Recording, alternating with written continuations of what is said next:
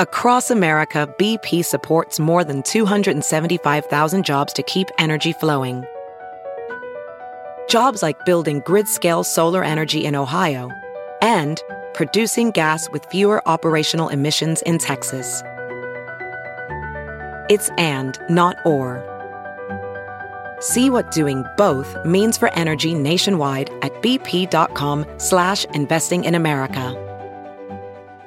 All right, everybody, stop playing zip zap zop. We got a show to do.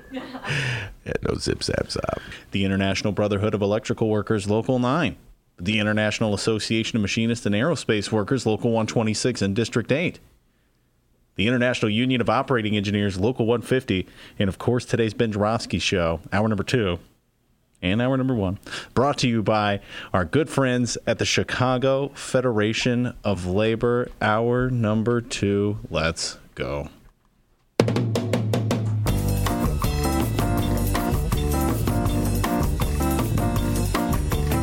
It is Thursday, January 9th, and live from the Chicago Sun-Times Chicago Reader Studio on Racine Avenue, this is the Ben Joravsky Show.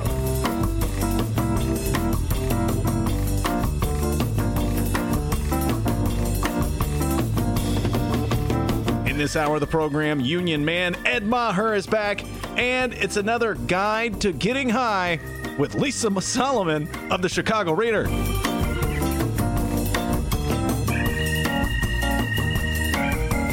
And now your host, the last person you want giving you advice about getting high, Chicago Reader columnist Ben Joravsky. Yeah, I talk so much about it. I haven't done it since 1980. Uh, Ed Maher in the studio, uh, operating engineers, local 150, a regular guest on our show. Before we bring Ed on, uh, you got an update for me, D? Uh, absolutely. I do here two updates one local, one national. First up, the local, and it's on all of this damn dirty Illinois corruption. Democratic leaders from the southwest side and nearby suburbs on Tuesday tapped freshman state rep Celina Villanueva to replace former state senator Martin Sandoval, whose resignation took effect New Year's Day, three months after federal agents raided his state capitol office. Villanueva, 34 years old, was appointed in July 2018 to to an open house seat for the 21st district and ran uncontested for a full term that November. Last spring, she was one of the House sponsors of the legalization of recreational marijuana. So, congratulations to Wow, state fast. rep Celina Villanueva. She just became a state rep. Now she's state senator. There's other people like 10, 15, 20 years for that promotion. Now, Celina, you're a freshman here, so I'm assuming you're uh, so far on the right track. But please don't be shady. Okay, good advice. the last General. thing we want. All right. And now to the national news. Uh-huh. Uh, we have two 2020 presidential candidate updates here. First up, well, according to Ben, he's my favorite candidate, Mayor Pete, Pete Buttigieg. Just teasing. Dennis is a Bernie bro all the way. Uh, Mayor Pete, uh, we had our Illinois uh, delegate elections here, and Mayor Pete failed to secure delegates in Illinois. I'm a little surprised by that. I thought he would uh, be a little more organized than that. Uh, it's a very complicated. We're going to have uh, the political know-it-alls, Jacob Kaplan, explain the whole process tomorrow. I'll be in the studio, executive director of the Cook County Democratic Party. He's going to go through the whole process of what uh, candidates do to get delegates, and if they don't have a slate of delegates, uh, how they get delegates if they win. So it's you know like, like everything else in primary politics get a little confusing, but it is a good. It's a sign of organization and support in a state if a uh, Democratic presidential candidate has the con- connections and contacts to line up a slate of delegates who uh, will support him or her. Usually they're uh, officials, uh, elected officials, or uh, volunteers who are strongly committed to the Democratic Party. Union people, a lot of union people will sign on to various candidates. Uh, so generally, uh, Dennis, it's a sign that a uh, candidate is well connected in a particular state in Illinois. And I'm talking about uh, if he or she can put a, uh, a slate together. The fact that P- Mayor Pete didn't put a slate together suggests to me that he is not. Uh, he's not built uh, the the contacts in Illinois that you would expect, like a Joe Biden has a full slate. It's a little bit surprising just because of the proximity of Illinois to Indiana. You know, you'd figure that a lot of the, the strength would come from states that are nearby that might be familiar with him from his time uh, as mayor of South Bend. Yeah, absolutely. That's another point. So, Mike, but he's not afraid to come into Chicago and for fundraisers and so forth. So, taking Chicago money is a little different than actually building a network of support. I know Biden has a full slate. I'm pretty sure Bernie has a full slate. Elizabeth Warren has a full slate. We'll get into all this with uh, Jacob tomorrow. He'll have the full list. And this one's uh, pretty fun here. Uh, another 2020 presidential candidate update. Senator Amy Klobuchar addressed a wide range of issues during her appearance before several hundred students at the College Convention 2020 on Tuesday. But perhaps the biggest applause line came when she recited the names of all 50 states in about 30 seconds. I have the I have the video here. We're gonna play it, Okay. and I think this could be a challenge for uh, some of our guests here in the Ben Joravsky. Maybe this is our 2020 uh, Ben Joravsky Show new segment here. So let's listen to Amy Klobuchar uh, recite all 50 states in 30 seconds, and you better believe I'm gonna ask Ben to do it too. Here we go. in Virginia, where with an incredibly diverse slate of candidates. I didn't even know there were people from Virginia.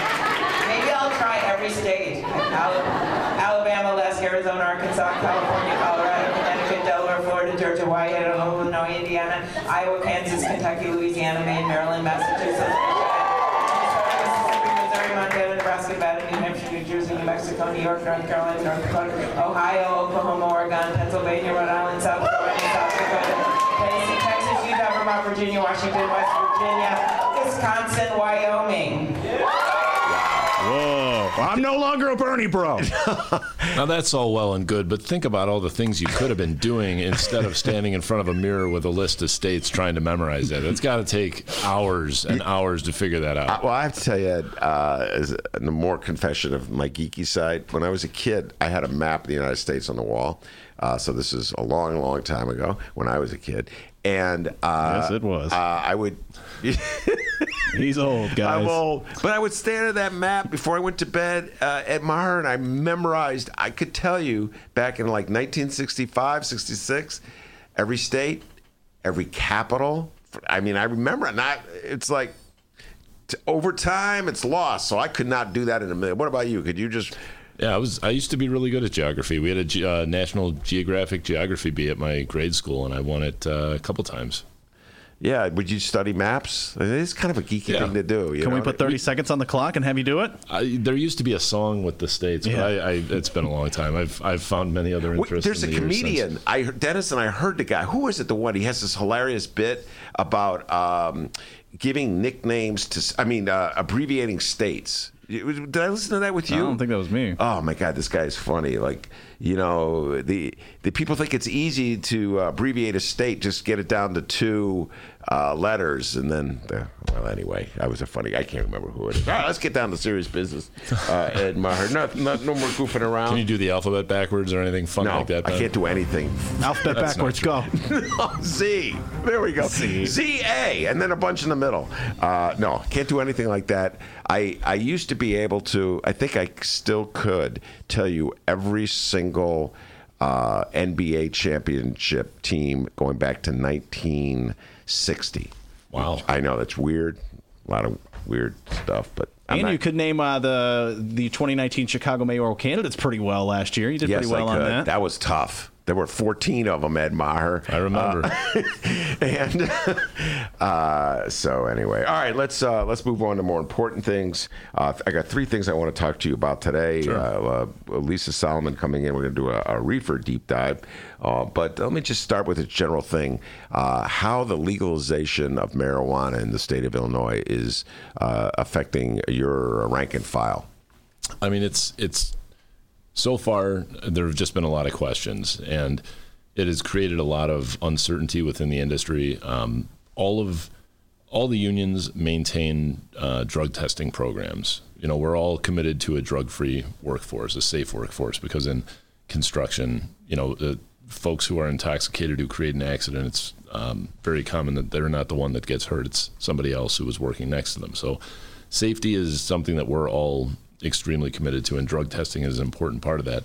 Now, uh, one of the laws that was passed uh, after the legalization of recreational marijuana was the Illinois Privacy in the Workplace Act, and that that had a a, um, a part that uh, prohibited any employer from denying employment to someone for use of a lawful substance outside of work premises, things like that. So, um, with that, it became sort of more and more challenging for employers to administer a test that included uh, cannabis and not hire someone because they failed the cannabis portion, because the, the onus would then be on them to prove that um, to, to prove that the person was intoxicated when they came in, something like that. So um, the pre-hire drug testing in the construction industry for cannabis is um, a lot of a lot of contractors, a lot of contractor groups are no longer going to be doing that. They're just removing that from the panel.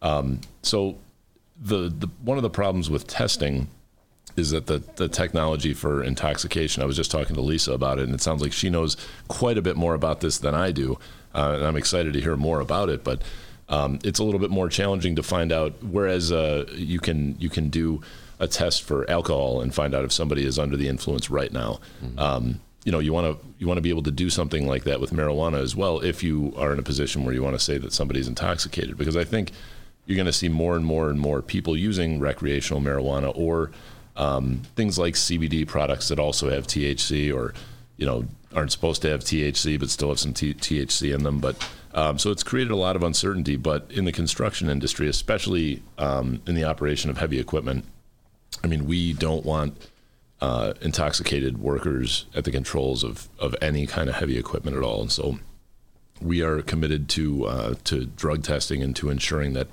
every one of our members is is drug free. And you know, the, those who have problems and across society there are you know folks who need help, and we provide you know treatment options and things like that for our membership. But um, the idea that uh, that a lot of folks won't be tested for this stuff across the construction industry, and I think in a lot of other industries, you know, it's something that uh, requires requires a, a, a, lot of thought. It's it's challenging. Just the the things that that um, marijuana is different because it's a fat soluble drug, so it can be in your body even while you're not, not intoxicated, and that just makes things so much more difficult uh, when trying to hammer it into hammer this peg into the hole that's you know with all the other drugs that you typically find in a drug panel. Mm-hmm. Um, and now that it's legal, it's just I think it's going to be the wild west for a little while uh, until maybe some more advanced testing technology comes out.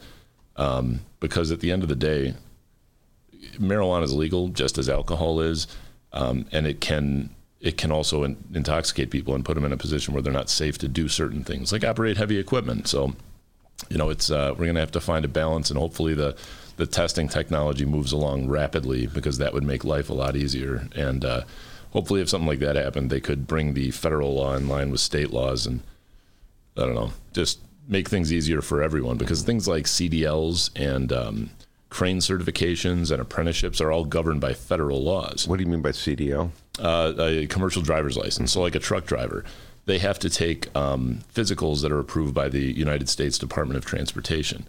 So all the definitions and all the requirements that go along with that are governed by the United States Department of Transportation, which is uh, and and the associated federal laws. So if you have a, a CDL, you can't smoke marijuana. There, it's zero tolerance for marijuana. It's a banned substance. It's an illegal substance. Same thing with nationally accredited crane licenses. Same things with apprenticeships that are governed by the United States Department of Labor and uh, associated federal laws. So there's a lot of um, there are a lot of really murky things that are created by the you know the disconnect in state laws versus federal laws, as well as the inability to really accurately test for intoxication. Though it sounds like I might be a little bit off on that. I'm I'm excited to hear we'll more about it. Lisa has to say that. She's I, writing stuff down, no, I bet it's going to be good. She's our uh, our reefer expert. Every show has to have one. Do you have a business card that says that? Because you you really should. reefer expert. uh, did you have any concern uh, when marijuana became legal, Ed, that because of the uh, the contradiction between federal law and state law, is legal, that people who shouldn't be smoking marijuana would be uh, you know enticed into doing it. Well, it's legal on the state level, not thinking that, of course, that it's still illegal on federal level, not thinking that it could impinge on their ability to get a, a commercial driver's license or operate heavy equipment or be a pilot or et cetera and so forth. Did you have concern about that going into this? Yeah, I mean it's it's confusing, and the the um, the emergence of CBD products, excuse me, um, has made it even a little bit more challenging because over the course of the past year we've had a lot of members a CBD. I mean, I've never used a CBD supplement, but I hear that it's basically good for what ails you. You know, I've, it seems like I've heard from somebody that CBD is good for just about anything that there is. Um, and they market all these no THC or THC free CBD products, and you can buy them at the gas station, mm-hmm. you know, but people are taking these and there's a you know a small amount of THC in there because the FDA doesn't um, doesn't regulate any of this stuff because it's not federally legal, um, and so people are failing drug tests for THC and saying, "Oh, this is it said it was THC free." That's we've had more than a few of those things happen. So it's communicating a really really confusing situation to our members. Like, yeah, it's legal, um, or yeah, it's going to be legal, and yeah, this says no THC, but it's it, you know it's just because it says it on the label that the guy at the gas station told you so doesn't mean it's legit. So your job is dependent on you being sober at work. So do that, be that. You know, at the end of the day, that's what we've what we've had to tell our members is you can still be fired. You know, you can still be disciplined um, for being intoxicated by a substance that's legal. So don't anybody run out there and think that you can just you know, be smoking a doob in the cab of a, a piece of equipment because you can't, And we don't want that. Yeah. I mean, we represent these workers, but we want the, the safety of of a construction site is paramount to everything else. Yeah. Uh, I have uh, many friends of the police officer persuasion, and uh, they're in the same position. You know, I'm like, guys, you can't smoke this stuff. I right. mean, because uh, they do regular drug testing, uh, police officers, firefighters as well. And then it gets into the issues of when you can drink for the test. I got friends like who are opera. Oh my goodness, I could tell you so many stories that where like they call me for advice, which is so funny because I really don't know anything. They should call Lisa Solomon. Ben, I smoked a joint yesterday. It's in my system. What do I? How do I know? Yeah. you know. Uh, why, why Sorry about that. uh, but, I eat a lot of poppy seeds. Yeah, uh, yeah. Somebody yeah, eat poppy seeds. Anyway, uh, I have no idea. We'll ask Lisa Solomon. Uh, this is something we'll watch. I, I bet you there's going to be some litigation that comes out of this. Some lawsuits that are going to come out of this. Um, I I do believe this will be one offshoot I'm a big proponent of legalizing. I was calling it for for years, but uh, I, I am with you 100. percent There's some professions where I don't want the people high. I don't want them drunk. I don't want them high on cocaine or anything. Right. You know, I want them sober. Uh, operating heavy, driving. I did you see the Denzel Washington movie where he's the pilot. He's he's taking oh, yeah. cocaine. was that what it was called? Flight. I think it was called Flight. It was a hell of a great movie where yeah, he turned the plane. That's a really down. bad example because he was drunk and on cocaine and he still landed that yeah, plane. he turned it upside down and landed it. I think you're sending the kids the wrong message. He's Denzel. He can do anything, Ed Edmar. He really can. Uh, anyway, uh, I'm like you know. I don't want my pilot high. No. Um, but uh, anyways, we'll be watching this one. All right. Uh, you were talking about some pension issues. Yeah. Uh, that were uh, facing uh, uh, union folks in the coming year. Go ahead. Yeah, I mean, there's some, there's a lot going on in Washington, of course, um, but there's something that's kind of slipped through during the holidays. Um, a couple of Senate Republicans, um, Lamar Alexander and Chuck Grassley from Tennessee and Iowa, respectively, uh, have put together a plan for pension reform, uh, and it's it's kind of flying under the radar for a lot of people, but it's uh, it's essentially meant to eradicate multi-employer pension plans in the United States. Um, currently, there are about uh, there are about 10 million workers who are part of a multi-employer pension plan, and uh, there are about 13% of those where those plans are you know going broke. They're going to run out of money, including uh, one gigantic Teamsters fund, the Teamsters Central States Fund.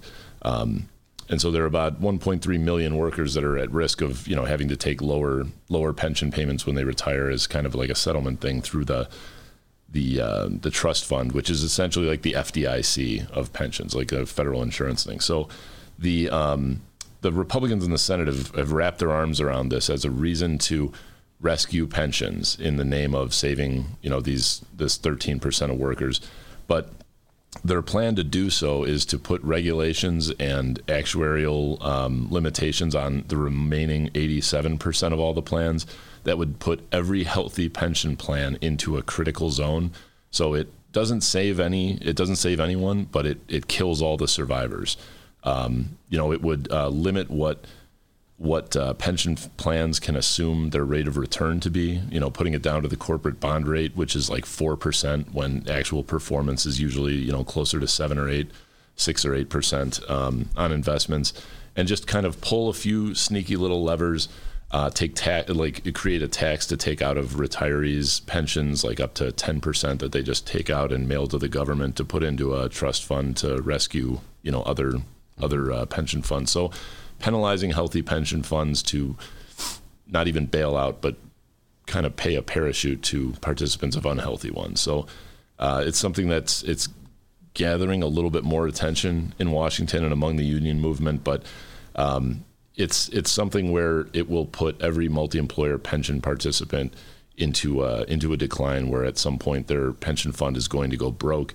Um, it puts restrictions on union um, construction or contractors, like the contractors who pay into these um, pension funds, puts them in a spot where they can't get out of these pension funds, and the uh, the withdrawal liabilities, the amounts of that they'll have to pay to get out, are are higher than ever. So it's it's basically troubled pension funds fail, healthy pension funds fail, um, you know, uh, pension signatory contractors fail, and uh, the survivors are all basically killed. So um, the Republican Party has been pushing this really hard. We've been working with our members to to, to reach out to their Congress folks, their their senators, and um, it's been it's been something we've been working really hard on for about the last month. It's called the the Multi-Employer Pension Recapitalization and Reform Plan. Mm. Um, but uh, yeah, it's it's really just an attack. It's, what, what do they mean by multi-employer? So a multi-employer plan, uh, for example, if you have our like an operating engineer, a crane operator might work for three or four different contractors over the over the, the course of a year, or more than that. I mean, we have members who get you know a dozen W twos at the end of January for all the contractors. You know, they get called out for a five day job here, a two month job there. Um, but a pension fund, all the like all their money that goes into their retirement goes into one place. It might be the contributions might come from multiple employers, which is the multi-employer angle of this.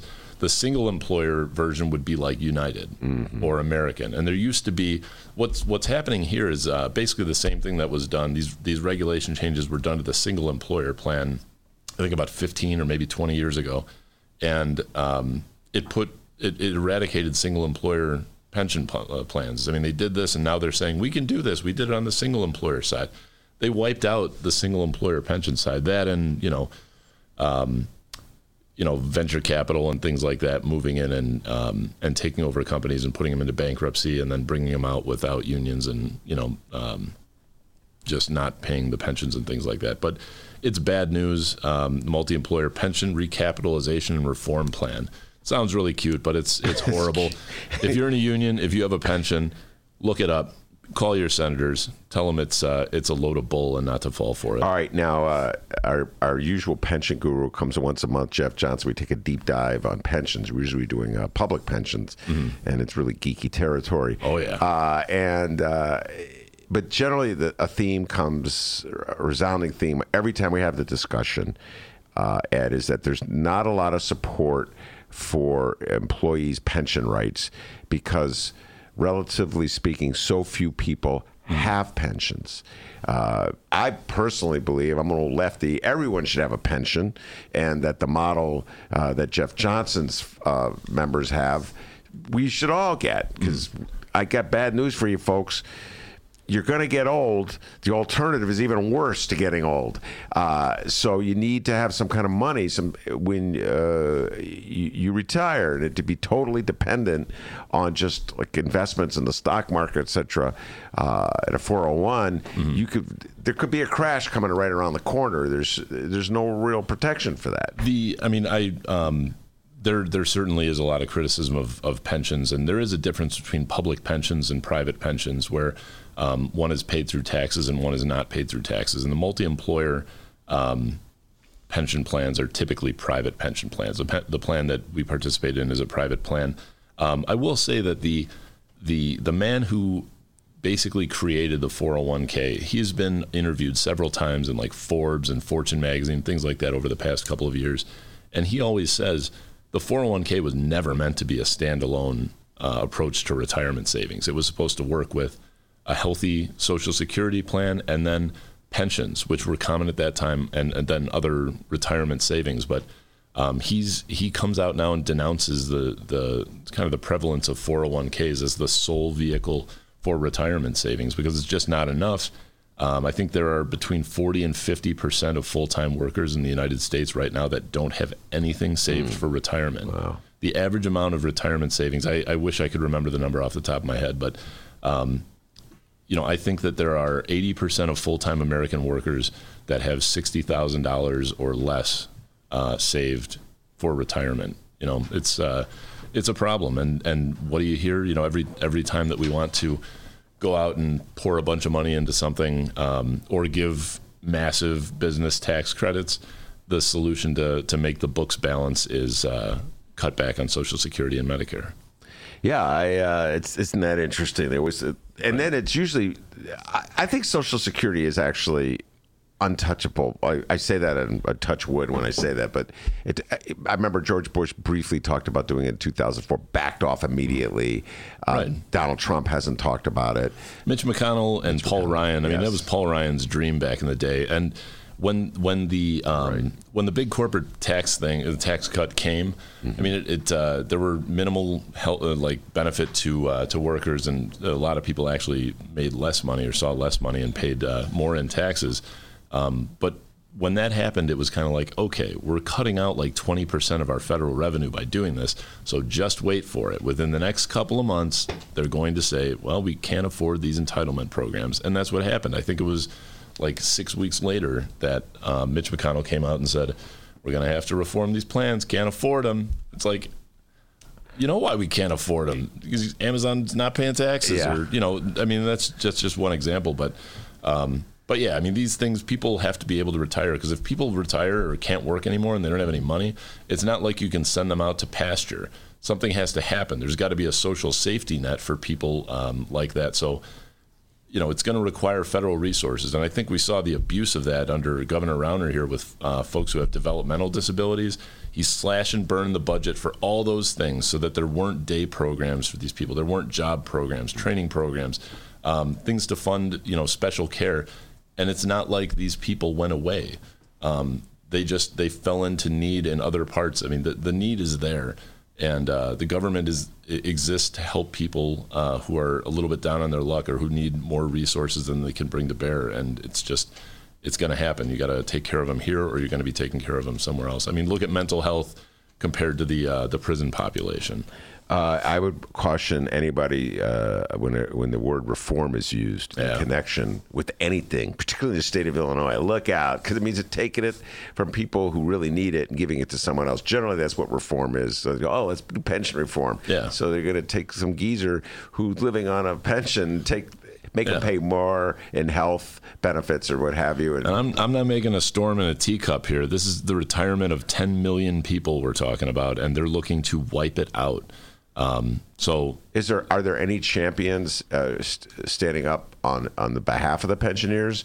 You mentioned two Republican senators, Lamar Alexander, and Chuck Grassley, who are uh, proponents of the bill. Are there is there anybody fighting it? Yeah, I mean there are, there are a couple of different pension reform plans that are are kind of floating around uh, in the Senate right now, and a lot of people on the Democratic side are pushing for other plans. There was a small plan that dealt with the mine workers pension fund, and then there's something called the Butch Lewis Act that would uh, help some of these funds through uh, federal loans and um, some other things like that. But um, it's it's funny because all of you're you're wiping out 87% of the healthy funds to help 13% that are unhealthy, and it basically doubles the payout that uh, the people in that unhealthy population would get. And so that allows the the people that are that are behind all this to say, we got to help these people, you know, and that's what they're doing. But they're trying to help the Teamsters. The Teamsters have come out against this plan. Everybody's fighting it. It's you know, it's a, a knife in the heart of retirement, but it also wipes out um, union employers, and it it's it would weaken unions, and that's what it is. That's what it's supposed to be. So. All right, we'll uh, be following this one as the year unfolds. Before I let you go and uh, bring our uh, reefer expert on, I have to ask you: What are you sort of are you optimistic as you head into the year for the unions? We have a presidential race. We have Democratic primaries still has to be uh, figure out who the Democratic candidate. Are you coming into this year optimistic or are you pessimistic? How are you feeling about things? You know, it's hard to go into a year pessimistic. I, I, I don't find myself really approaching too many things pessimistic. I think we've got a lot of challenges ahead. Um, Local 150, the union that I'm a member of, we have a break uh, breakdown of about 50% Republican members, 50% Democratic members, And I think right now the undecided portion of that membership is very small. I think right now people know which way they're going. Um, and this is going to be a very, very divisive election nationally, and we've got to deal with that within our own membership as well.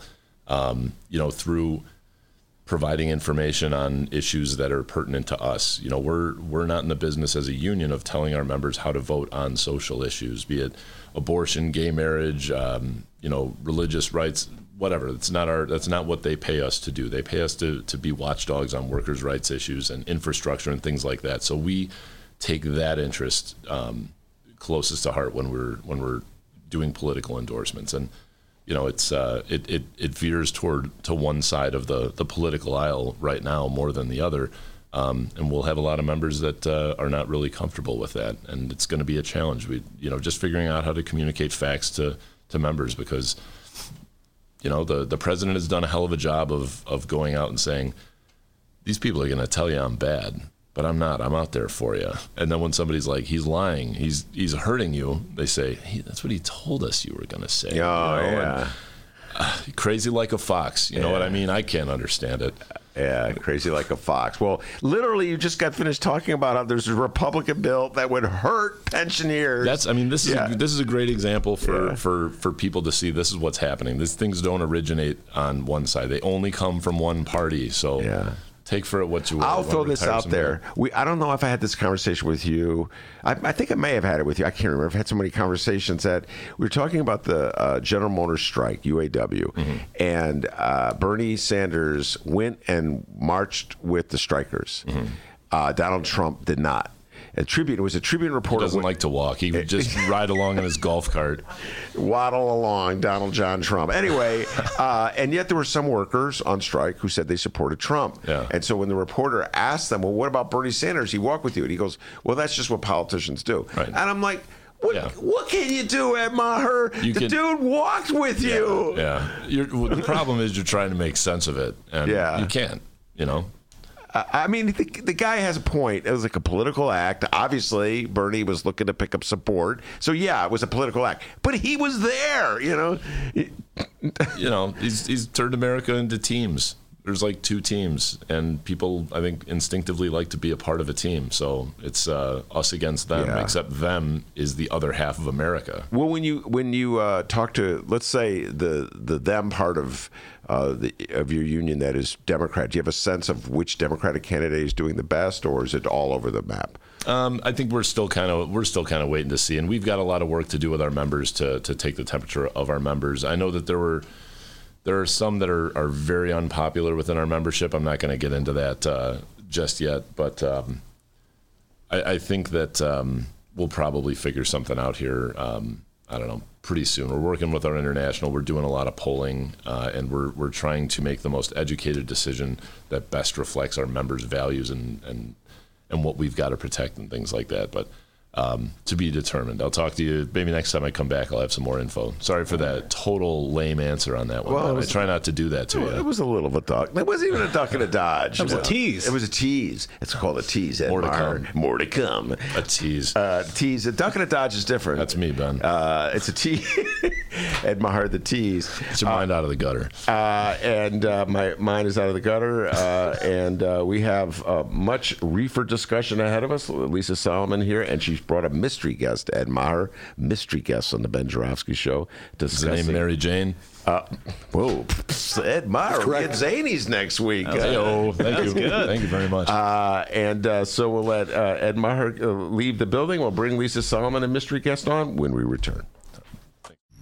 The Ben Joravsky Show is supported by Northwestern University's part-time master's program in literature and liberal studies. Students learn from dynamic and diverse faculty as they build advanced skills for critical analysis, writing, and research. Evening classes are held on Northwestern's Evanston and Chicago campuses. The spring quarter application deadline is January 15th. Learn more at sps.northwestern.edu/masters.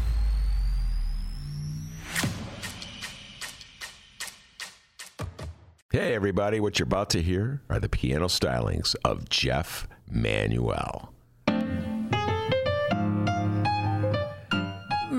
man, listen to Jeff go. Jeff Manuel has been playing piano around Chicago for years. He's played for conventions, for celebrities, played in basement bars with blues bands. He's played at prestigious social clubs, fine restaurants, and in the intimacy of private homes. Book Jeff Manuel at jeffmanuelpianist.com. Don't worry, I'll spell his name at the end of this commercial. You know what Chicago Magazine said? They said that Jeff Manuel is, quote, as comfortable with Chopin as he is with Cole Porter. He's excellent and his performance is joyous. He offers an elegant stream of compositions and interpretations that entertains the mind but won't hurt the ears. To hear more of Jeff Manuel's work and to book Jeff for your next event, go to jeffmanuelpianist.com. I'm going to spell it out for you, people. J E F F M as in Mary, A N as in Nancy, U E L P I A N I S T dot com. Take it away, Jeff Manuel.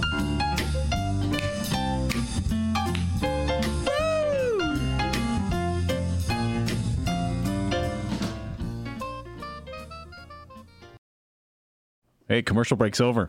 Welcome back to the Ben Joravsky Show, live from the Chicago Sun Times. Lisa Solomon is in the studio. Uh, she is our resident reefer expert. Uh, I just saw you yesterday at the reader uh, retreat. Oh, that was great. A lot of fun. Great team we have.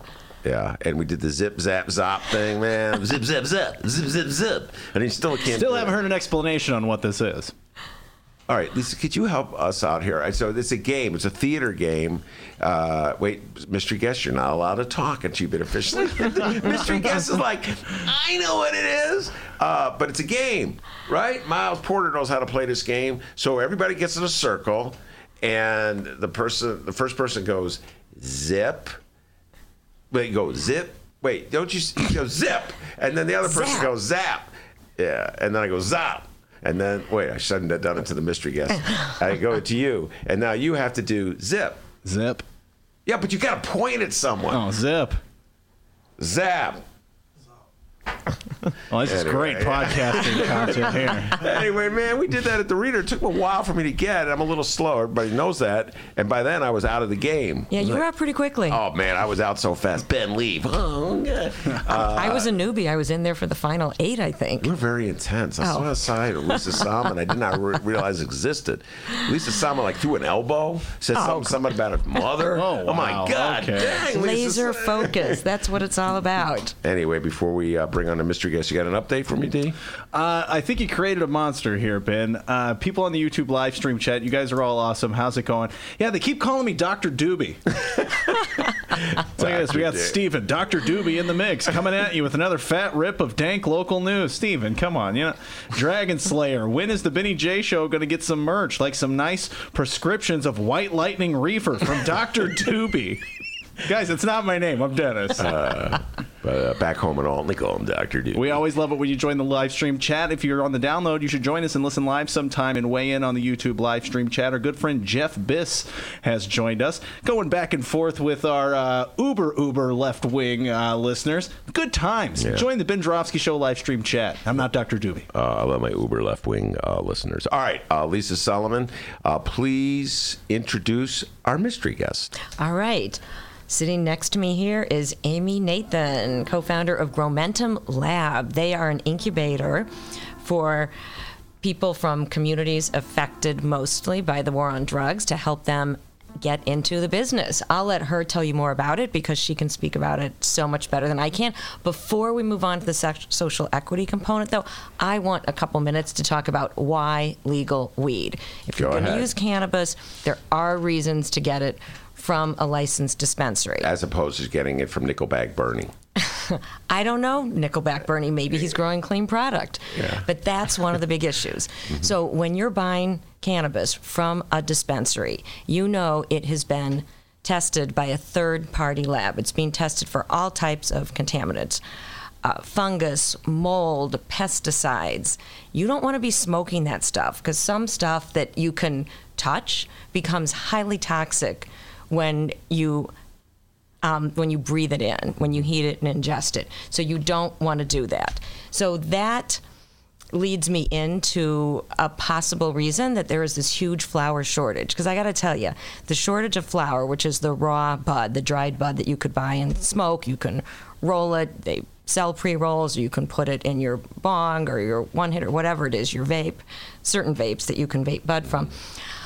There's a lot of talk that there were a couple of huge crops that tested dirty, meaning they had too much pesticide, too much mold, or something else in it.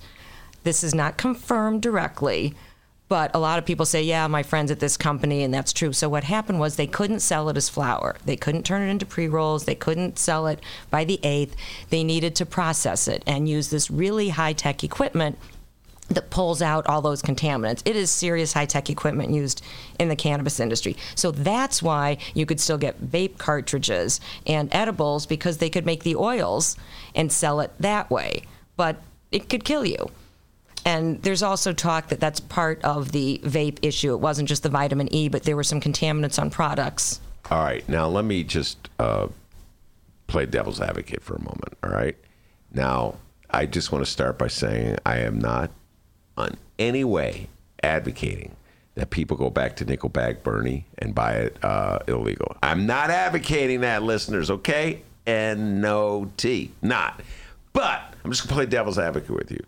Um, when I hear you talk about how dangerous uh, illegal weed is because it's not uh, Some of it. some of it. Not yeah. all. Okay.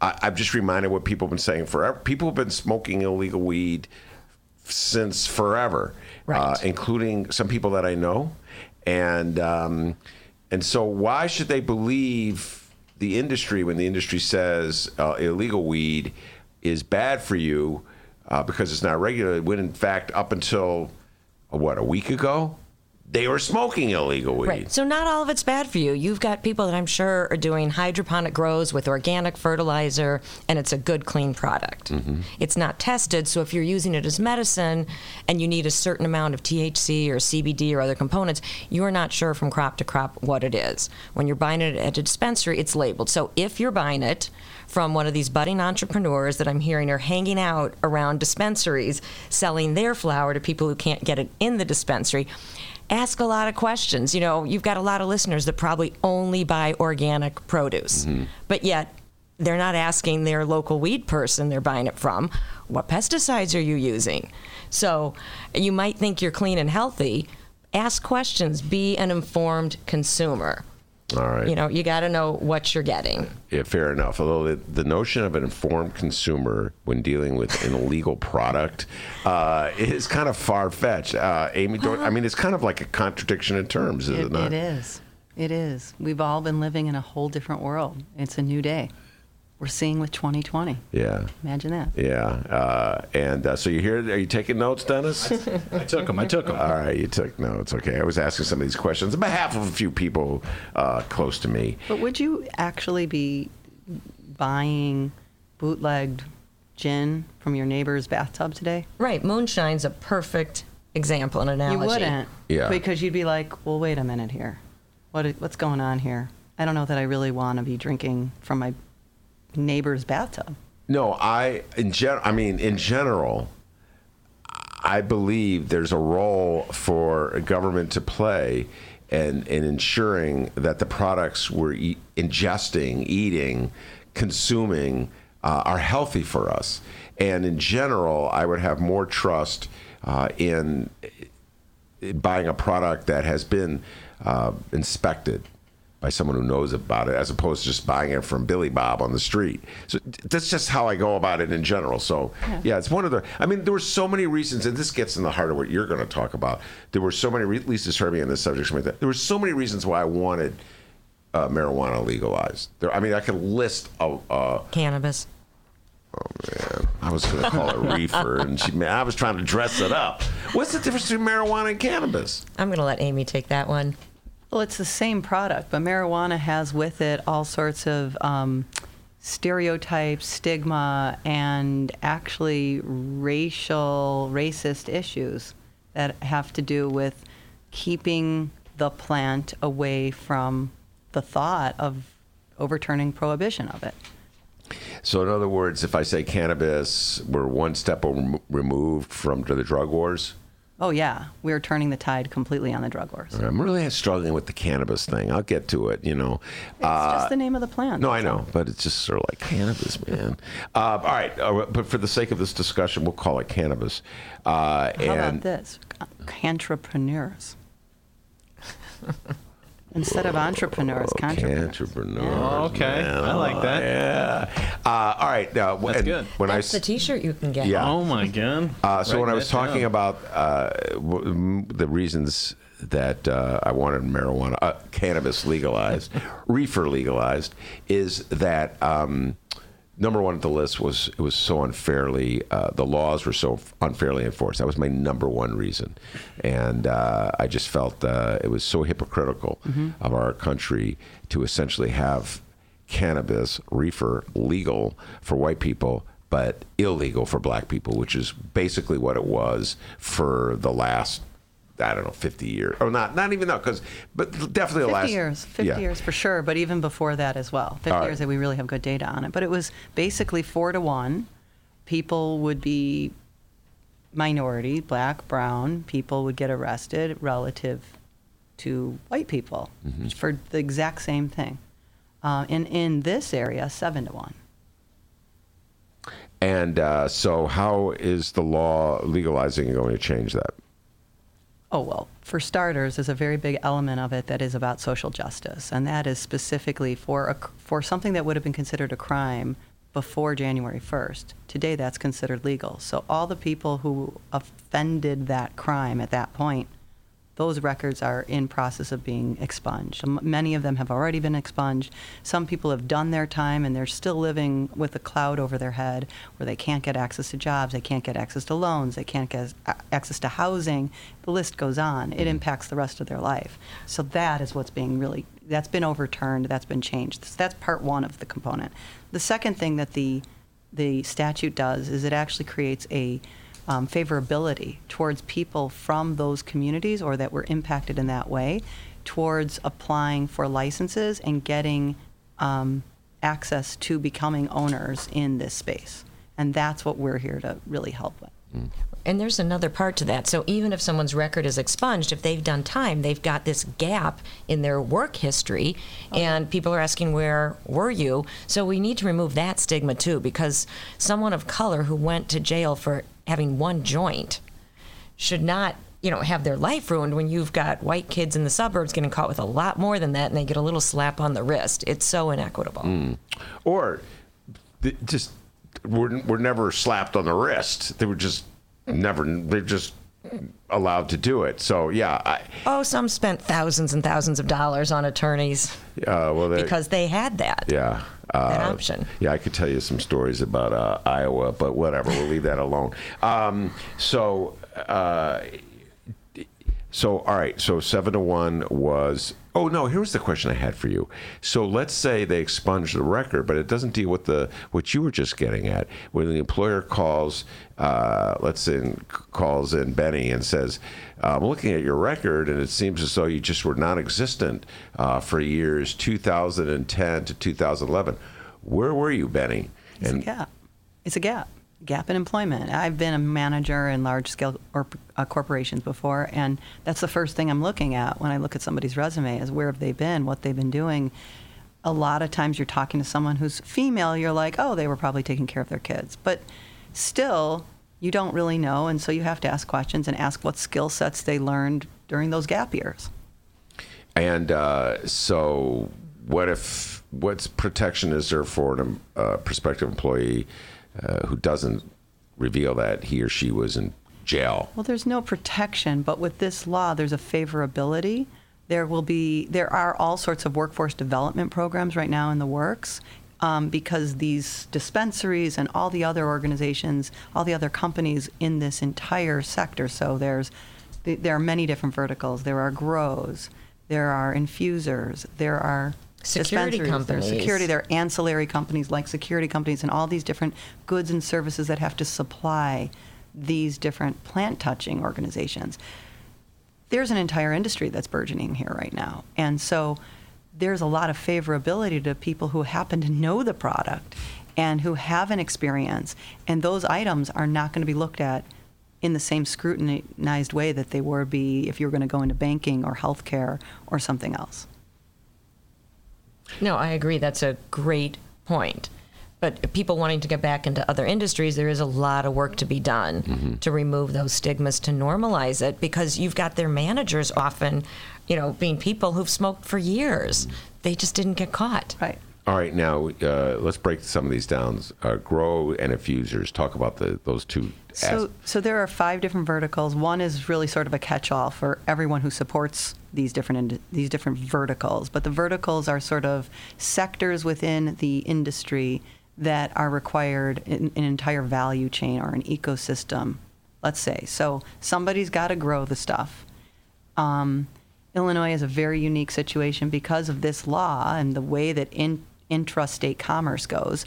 You can't get this. You can't get this product outside of the state. Now you can, but that would be considered illegal.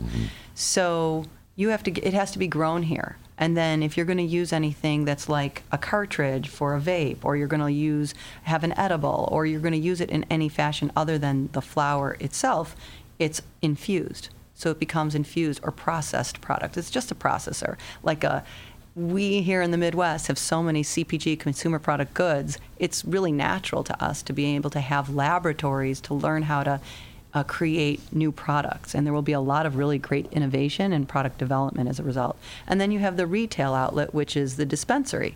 And then you've got the logistics provider, which also Chicago is a huge hub of logistics provider. We've got amazing. Olive Harvey College just focuses on logistics.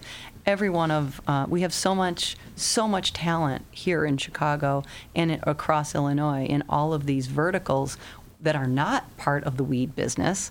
Now we sort of are layering on weed, and we just have an explosion of opportunity for jobs, for new businesses, for innovation.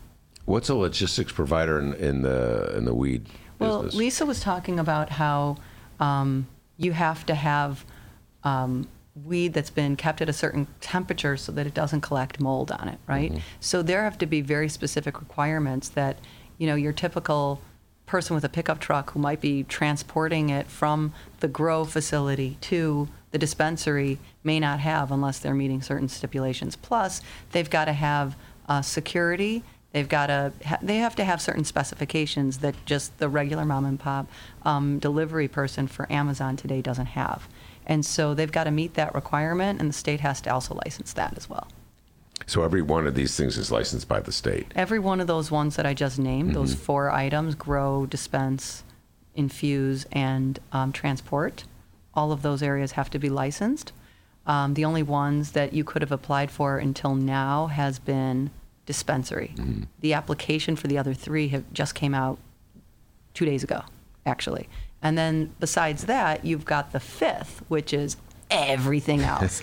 that is a lawyer, that is a real estate broker, that is a marketing person, a an accountant. If you've got a specialty in this business, and it requires specialization, there's an entire different ca- tax accounting that's required for these businesses. There's entirely different ways that you have to deal with it because you have to be so above board and so transparent and so understanding how the dynamics of a very highly regulated industry works is critical for anybody who wants to venture into this. But we need insurance. We need we need all sorts of products. You know, when you think about the gold rush, people are ca- calling this the green rush. Green when you think about the gold rush from you know 170 years ago in San Francisco, mm-hmm. w- what brand do you still associate with that? Levi's. There you go. Well, they I were right? they were selling jeans. They weren't selling. They don't have any association really with gold, Yeah. but they were ancillary to Yeah. that industry, and that's that. Those are where people are really believing is going to be the big hit. That's where the most innovation is going to come from. That's where the most outstanding brands are going to come from. We just don't even know. where it's going. Wow. Damn, if I could figure that out, I'd invest in that company, and be a rich man in about 10 years. Well, you could just invest in all the entrepreneurs who are really going into it. Uh, okay, with all my millions of dollars I make from the Chicago Reader, I'm going to uh, kick some of that money in. Uh, all right, you talk about insurance, you talk about accounting. Where do people go to get training to be an insurance or an account, insurance person or an accountant in in the in the cannabis industry? So, Well, I can speak to like legal. There are certain people that are offering CLEs, the continuing education credits for attorneys that talk about the industry. There are companies that have CME and CEU programs. Those are credits for medical professionals so they can understand cannabis and how it works as a medicine. So the accounting I can't speak to, maybe AB can, but this is cropping up and it's there's happening everywhere. But but in in the, and I know that it's happening in insurance also. My actual my home and auto provider was telling me that he's being approached to actually take some continuing education in this, but. Um, more specifically about plant touching, for instance, uh, there are a lot of programs that have been created. So, first of all, the state created a provision called responsible vendor, and that is anybody. Um, there are 26 organizations that have been approved to teach how to be an operator in a dispensary right now, and those organizations are the only ones who can do that legally. In the future, I would anticipate they'll have a similar designation for people who can teach how to grow.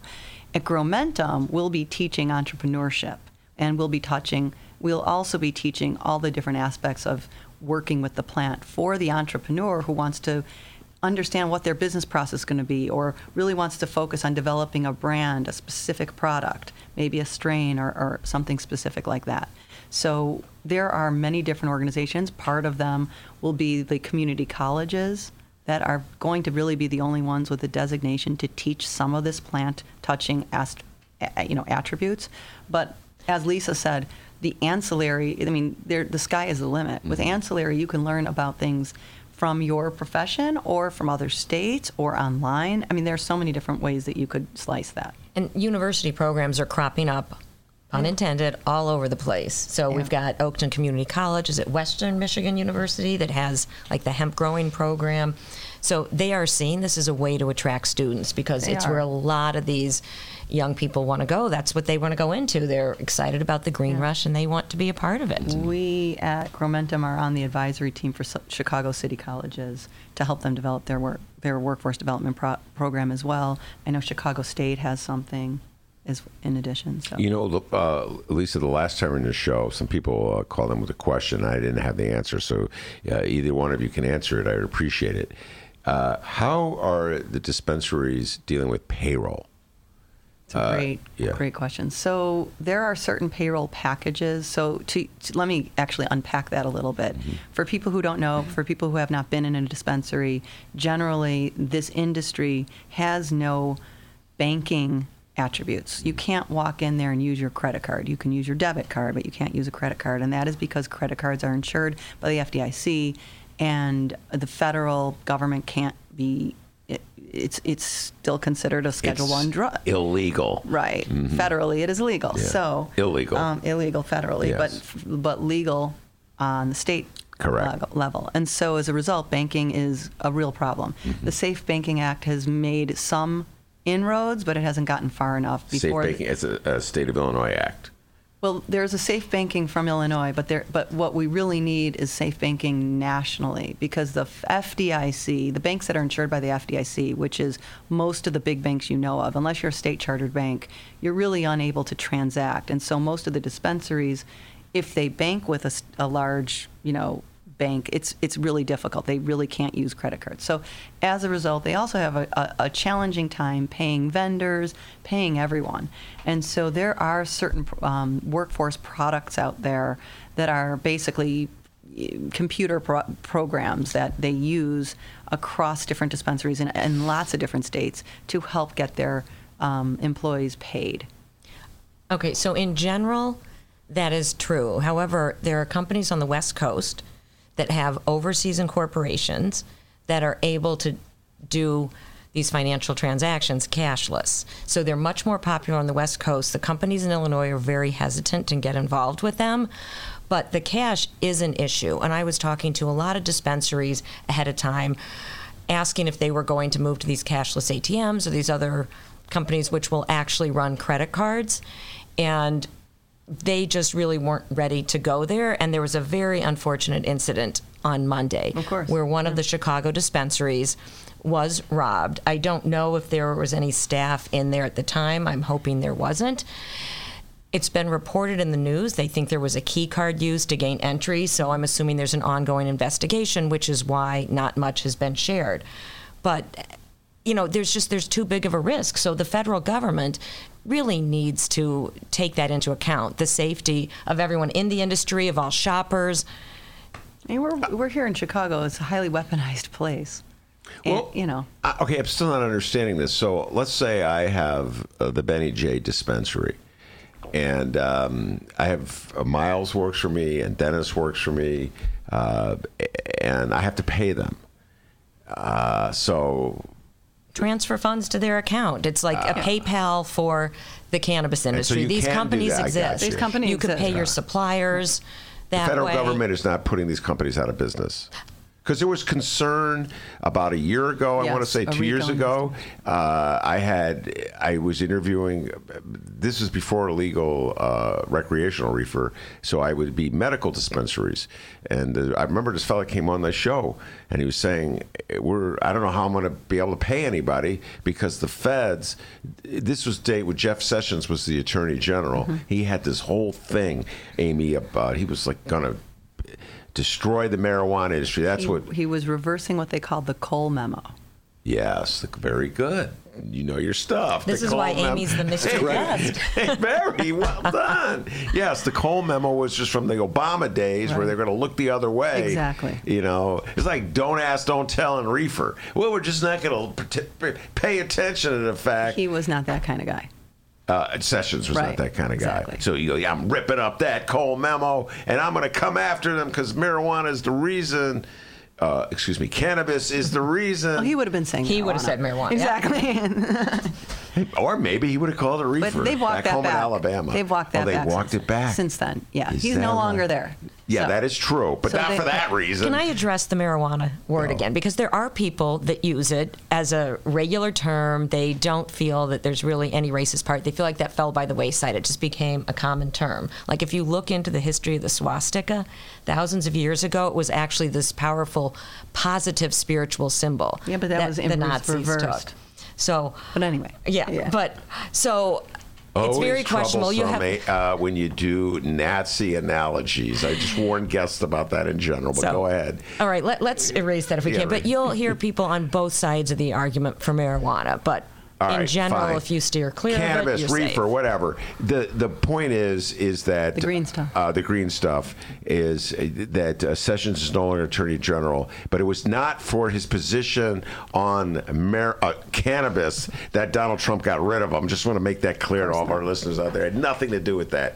Uh, so in other words, okay, so they, they can meet their payroll. There are ways that they can meet their There are ways, yeah. and uh, they can pay their bills, Yeah. et cetera, and so forth. So the federal ban, uh, the federal uh, ban on uh, uh, legal marijuana or legal reefer has not uh, really burdened the industry that much. It has burdened the industry tremendously because it's an awful customer experience. Yeah. I mean, to have to have to use your cash, that's. I mean, really, we're, what we really need to be doing is moving to more of a cashless, just like Lisa was saying, a cashless society where that's just not an issue and you're not walking around with it. yeah. It's also for the people that don't want to think of themselves as using drugs and have a medical cannabis card or truly using it for medication. And when they're forced to go in with a wad of cash Yeah, just- and walk out with a bag that's been stapled shut, it's, it's harder for them to accept that, yes, this is medicine and I'm okay, I'm not using illicit drugs. Mm-hmm. All right, now let, us address the issue of what, what you call social equity.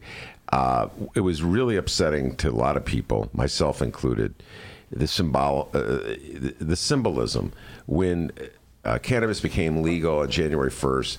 The owners of the major dispensaries were white guys, and for years and years and years, as you were pointing out, Amy, uh, the peop- the victims of the war on drug were basically black people. And so it just was so symbolically wretched Yes. to take a look at when legalization happened once again. You know what I'm saying, Amy? Yeah, they It's did a bad job. They had a they had an opportunity. Those those companies had an opportunity to handle it differently, and they didn't. Um, they should have sent other people They should have sent all the women or the, all the people on their staff that are diverse, because they do have diversity among them. But it was just a bad pho- photo op. Um, the, but the, but it's important to understand why and what that was about.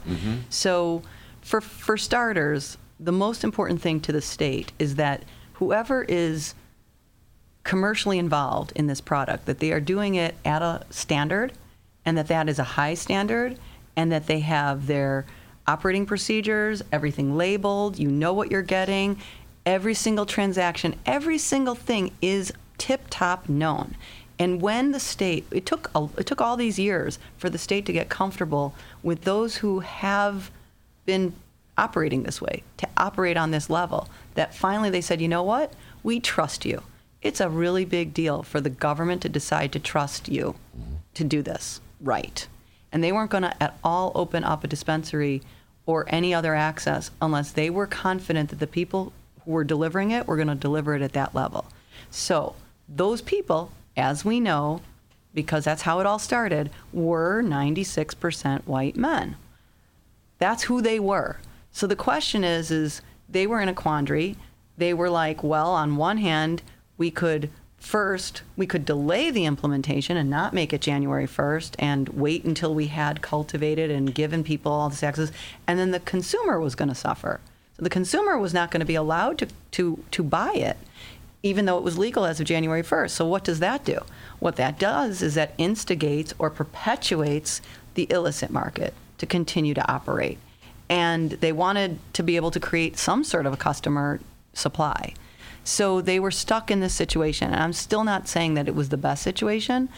Um, and I do think that what should have happened is that they should have incentivized certain behaviors of those companies, not just for the photo op that day that you're referring to, but more importantly, they could have required them to put employee ownership in place. They could have required them to hire 60% from disproportionately impacted area, just like the stipulation will be later on when on May 1st the, the announcement of the new companies are, are um, that have been accepted. Ha, you know, it's the same stipulations. Why not require them or incentivize and say, look, you companies, we will relax our taxes on you if you put these things, or we will give you opportunities to develop in areas that you wouldn't have had opportunities, or we will help fund certain operations, whatever it is. They could have incentivized those behaviors and they didn't. And to me, that was a miss. That was a miss on behalf of social equity. That was a miss for for everyone, really. Uh, and so, when did you say the next licenses go? out? What date did you say? So the next dispensary, the next wave of dispensary Yeah. applicants, they just had to submit their applications on January 2nd, and we will find out who wins on May 1st. May 1st, And there was the were yeah. 700 application or 700 applicants. Wow. Um, that res- represents 4,000 dispensaries.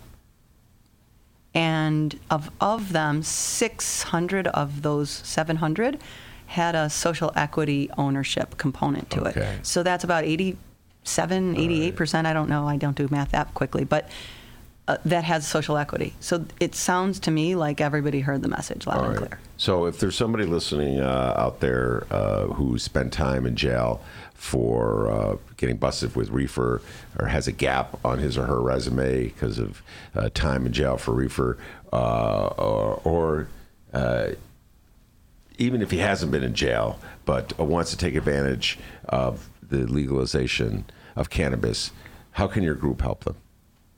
Well, first of all, if they are interested in applying for one of these licenses, or if they're interested in maybe starting a, um, a company that is ancillary in nature, they can apply. Well, first of all, they can come to us regardless if they really were in that situation.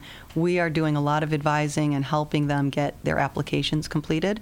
We've had a ton of, we did this last quarter with a ton of different programs and one on one coaching. We brought experts who are from the other part of town who have this ex- expertise both in cannabis and in very functional areas that really came and helped them understand how to get their, that section of their application done and then also reviewed applications for them. That's what we're doing before the licenses uh, applications are, are uh, available. We are also very interested if there are people who are interested in investing in social equity companies. We are matching to the social equity applicants because there are some incredible business ideas out there, incredible people who have amazing, op- uh, amazing experience that just haven't had the opportunity. So we're doing that as well. And then finally, once our accelerator program begins, after those first applications have been accepted, um, apply for the accelerator, and we're going to help you launch your business quickly and with the means that you need. What do you think the, uh, the potential for growth here is, Lisa? Growth in the industry in general, or In company- terms, yeah, in term for uh, the, in I- the I social equity aspect. I I think it's great. I think a lot of people are hearing what they need to hear, and then we have wonderful organizations like Momentum Lab that are supporting people, and there are other law firms that are working with people that have them focused on social justice and social equity. Don't know if they're doing any pro bono work. Uh, we can look into that. We can get some attorneys on, but yeah, I think we're moving in the right direction. All right, so uh, Amy, folks want to get in touch with you. Tell folks how to get into Gromentum Labs. Gromen- Gromentumlab.com. There's no W in that. G R O M E N T U M lab. No. One. That's singular, not plural. Got it. All right, very good. Uh, Amy Nathan, Lisa Solomon, thank you so much for coming in. I appreciate it.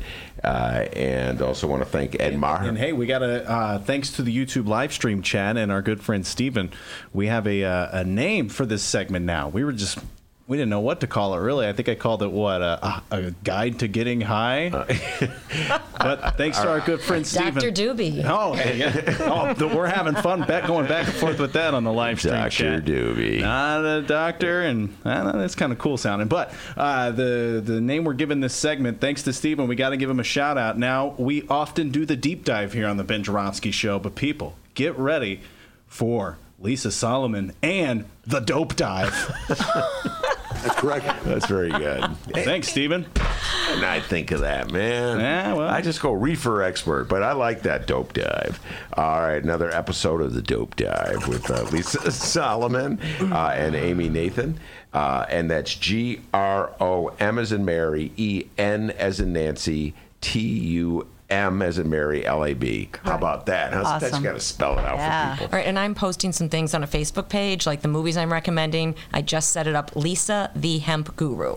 Find me on Facebook, and this way, when Did people we talk can't about write it re- down, uh, stoner movies last Gonna time? say you said movies. the This guy- informational ones, Oh, read the people in informational. grass and Oh. things like that. I was talking stoner movies. Uh, my favorite. Big Lebowski is still the best time. Oh, stoner movie of all time.